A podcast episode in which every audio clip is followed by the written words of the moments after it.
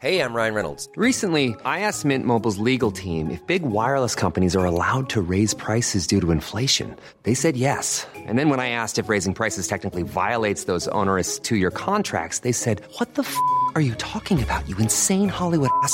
So to recap, we're cutting the price of Mint Unlimited from $30 a month to just $15 a month. Give it a try at mintmobile.com slash switch. $45 upfront for three months plus taxes and fees. Promo rate for new customers for limited time. Unlimited more than 40 gigabytes per month. Slows. Full terms at mintmobile.com. Vous écoutez Crime Story, l'affaire Elodie Kulik, deuxième et dernier épisode. Le jeudi 10 janvier 2002, Elodie Kulik, 24 ans, disparaît sur la route pour rentrer chez elle après avoir dîné avec un ami. Le lendemain, la voiture de cette directrice d'agence bancaire dans la Somme, à Péronne, est retrouvée dans un champ en bordure de la départementale 44. L'autopsie révèle que la jeune femme a été violée. Le sperme du meurtrier est prélevé, mais ne correspond pas à un profil génétique déjà enregistré. Après les premiers jours d'enquête, les gendarmes découvrent un élément décisif. La nuit du meurtre, à minuit 21, Elodie a appelé les secours. L'appel a été enregistré, 26 secondes insoutenables où on entend les cris de la victime et les voix d'au moins deux hommes au fort accent picard. Six mois plus tard, le corps d'une autre femme est retrouvé. Bonjour à tous. La découverte du corps d'une jeune femme près d'Amiens relance l'inquiétude dans la Somme. En moins de huit mois, c'est la troisième fois qu'on retrouve le cadavre d'une jeune femme dans ce département. Dans la nuit du 20 au 21 août, un troisième corps est retrouvé dans un chemin de terre bloqué sous un fourgon volé.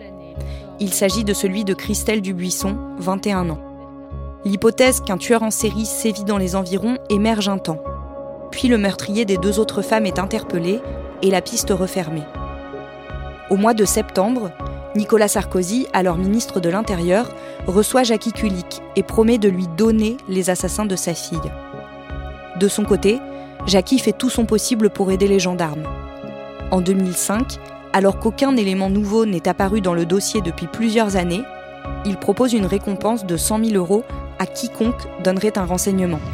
C'est l'appel d'un père désespéré, prêt à payer pour savoir qui a tué sa fille.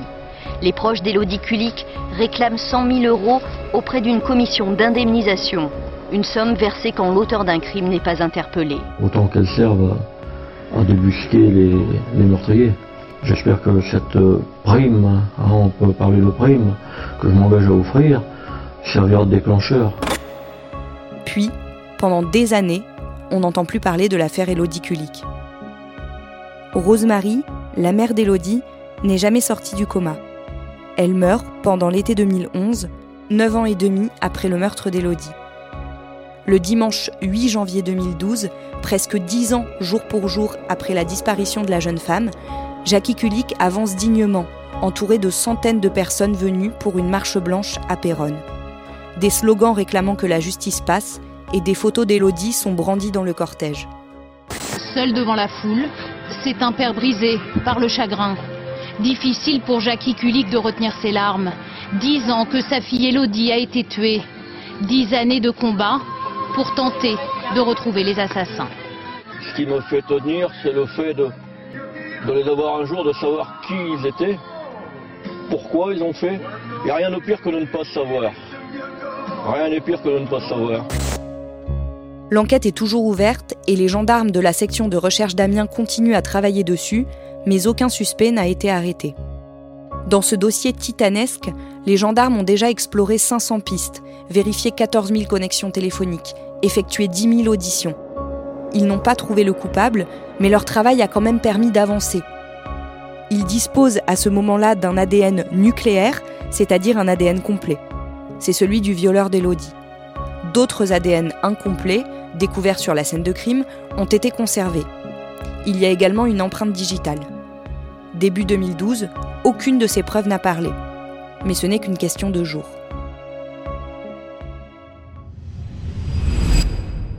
Damien Delseny, un nouvel enquêteur qui arrive à la section de recherche d'Amiens, a une idée pour faire avancer le dossier. Ce gendarme, juste avant d'arriver à Amiens, il était en poste à l'Institut de recherche criminelle de la gendarmerie nationale, l'IRCGL, euh, l'endroit où se trouvent tous les experts de la gendarmerie, notamment euh, en police technique et scientifique. Et en plus, jeune, il s'était rendu, ce gendarme, au Canada, euh, dans le cadre d'un voyage de, pour apprendre des, techniques de police technique et scientifique. Et il avait découvert là-bas que les Canadiens utilisaient ce qu'on appelle la recherche de, la parentalité de l'ADN, c'est-à-dire que on part d'un ADN et on essaie de retrouver des ADN approchants qui peuvent être ceux euh, de frères, de cousins, en tout cas de membres de la famille. Alors pour ça, il faut savoir comment fonctionne un ADN. Euh, le plus simple, c'est d'imaginer ce que c'est qu'un code barre, euh, comme quand on achète quelque chose de supermarché. Et en fait, chaque individu, vous et moi, on, est, on a ce code barre qui nous est propre, mais en revanche, vous partagez des morceaux de ce code barre avec des gens de votre famille, votre père, votre mère, votre frère et des gens un peu plus éloignés comme des cousins, c'est-à-dire que vous avez des, des, parties de ce séquençage de ce code barre qui sont communs. Et donc lui, il, se dit voilà, on va, on va essayer de travailler sur ce code barre et essayer de retrouver dans le fichier des éléments qui pourraient être approchants de ce code barre euh, dont les gendarmes détiennent la totalité depuis le début de l'enquête mais qui ne donnent rien à ce moment-là. Et donc à partir de, cette, de cet ADN, on va aller fouiller dans le fichier des choses qui sont un peu approchantes. Ces recherches, elles vont permettre de faire apparaître un profil, alors qui n'est pas celui du violeur, parce que ça n'est pas le code barre complet, mais qui est sans doute même sûrement celui de quelqu'un de sa famille. Et ça, ça va permettre aux gendarmes de faire un rapprochement qui va être crucial. Le mardi 17 janvier 2012, les journaux titrent L'affaire Kulik élucidée. Oui, parce que à partir de ce moment-là, le travail qui a été fait sur la parentalité de, de, cet ADN par les gendarmes a permis de remonter jusqu'à un, un, homme qui s'appelle Grégory Viard.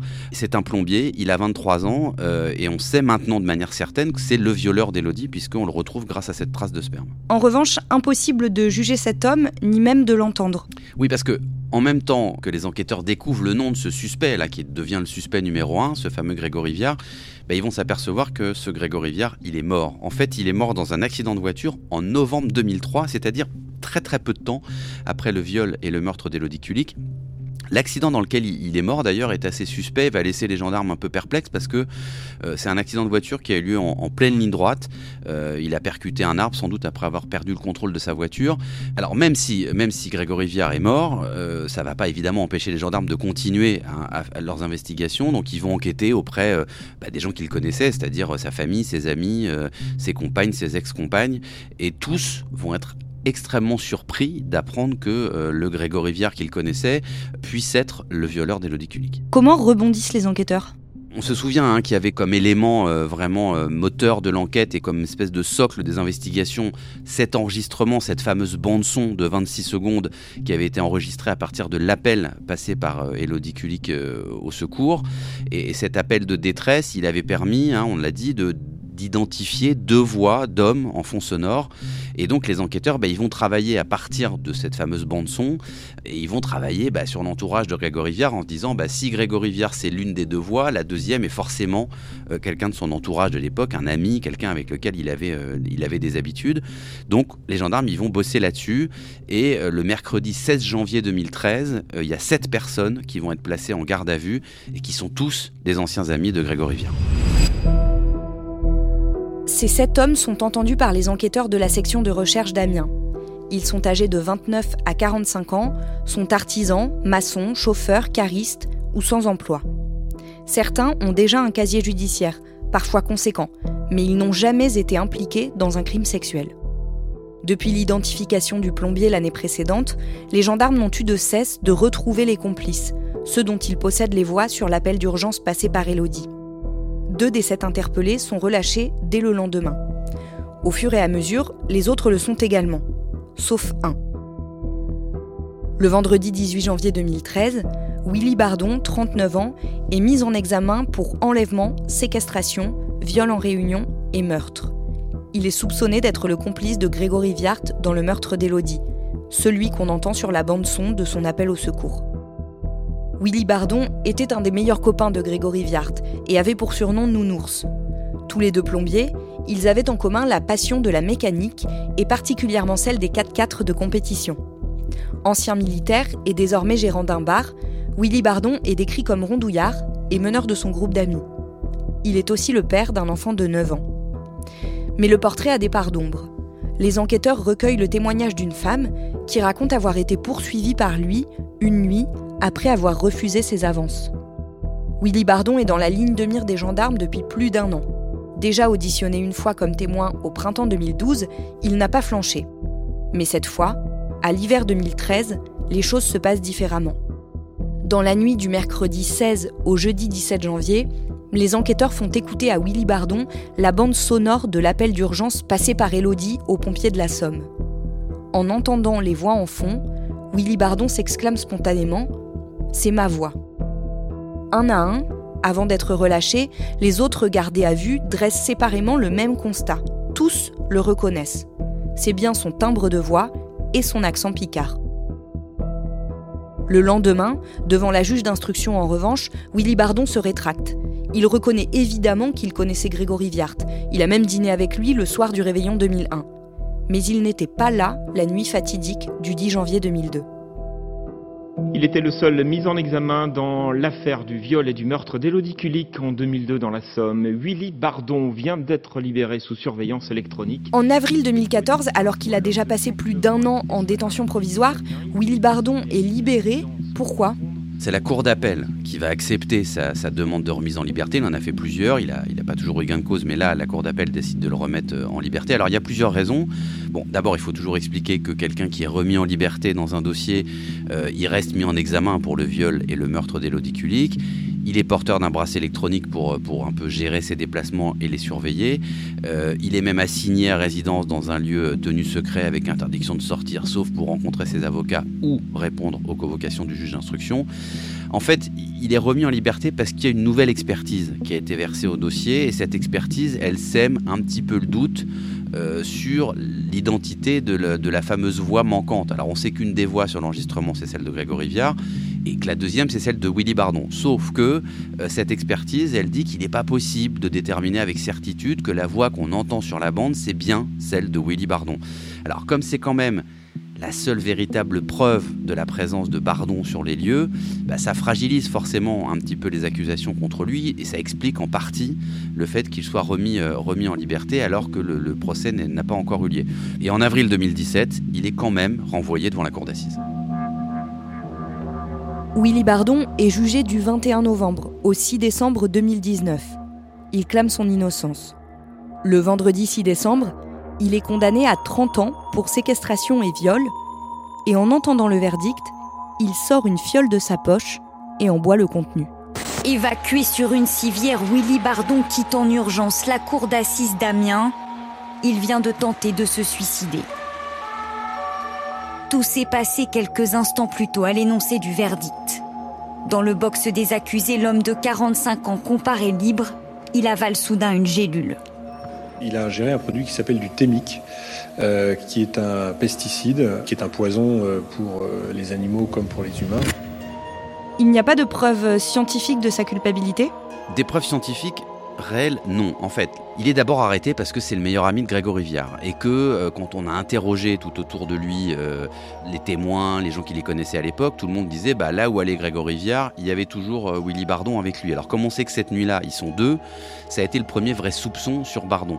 Viard et Bardon, ils faisaient tout ensemble, ils s'amusaient, mais aussi les bêtises, ils les faisaient ensemble et donc ce crime, ils peuvent l'avoir fait ensemble. Et puis surtout, Bardon, quand il est placé en garde à vue à l'époque, et quand on lui passe cette fameuse bande son, il dit bah oui, euh, la voix sur la bande son, c'est la mienne. Donc euh, fatalement, là, on se dit que s'il reconnaît lui-même qu'il est cette deuxième voix sur la bande son qui se déroule pendant les faits, bah, quelque part, ça l'accuse et il s'accuse presque lui-même de tout ça. Alors évidemment, il reviendra sur tous ses propos et l'expertise de la bande son montrera qu'elle n'est pas si, c'est pas une preuve si sûre et si implacable que ça. Mais évidemment, il n'y a pas d'autres preuves formelles de la présence de Bardon ce soir-là, hormis cette bande sonore et cette voix qui peut être la sienne.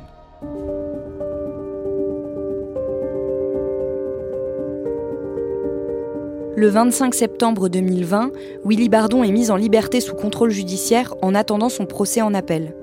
Jugé à nouveau du 14 juin au 1er juillet 2021 devant la Cour d'assises du Nord, il est condamné une seconde fois à 30 ans de réclusion pour enlèvement, viol en réunion et cette fois-ci également pour meurtre. 20 ans qu'il se bat pour que le meurtre de sa fille ne reste pas impuni. Jackie Kulik est soulagé. Un résultat me satisfait, même si, même si j'aurais préféré ne jamais être là. Vous comprenez? Mais Maintenant, les quelques années de, de, de détention qu'il fera me ramèneront jamais ma fille. Ça, je peux pas l'oublier. Le mercredi 30 novembre 2022, son pourvoi en cassation est rejeté. Ce même jour, ses défenseurs font savoir qu'ils vont déposer un recours auprès de la Cour européenne des droits de l'homme.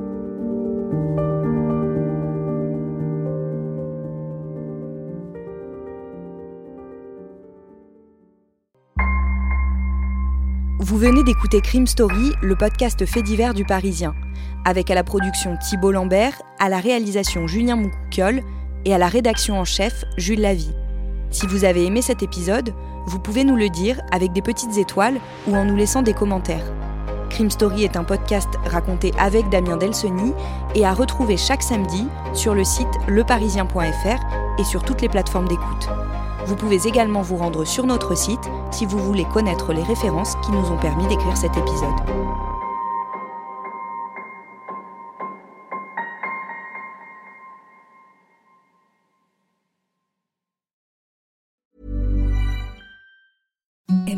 The softest sheets you've ever felt. Now imagine them getting even softer over time. That's what you'll feel with Bowl and Branch's organic cotton sheets. In a recent customer survey, 96% replied that Bowl and Branch sheets get softer with every wash. Start getting your best night's sleep in these sheets that get softer and softer for years to come. Try their sheets with a 30-night guarantee. Plus, get 15% off your first order at bowlandbranch.com. Code BUTTERY. Exclusions apply. See site for details.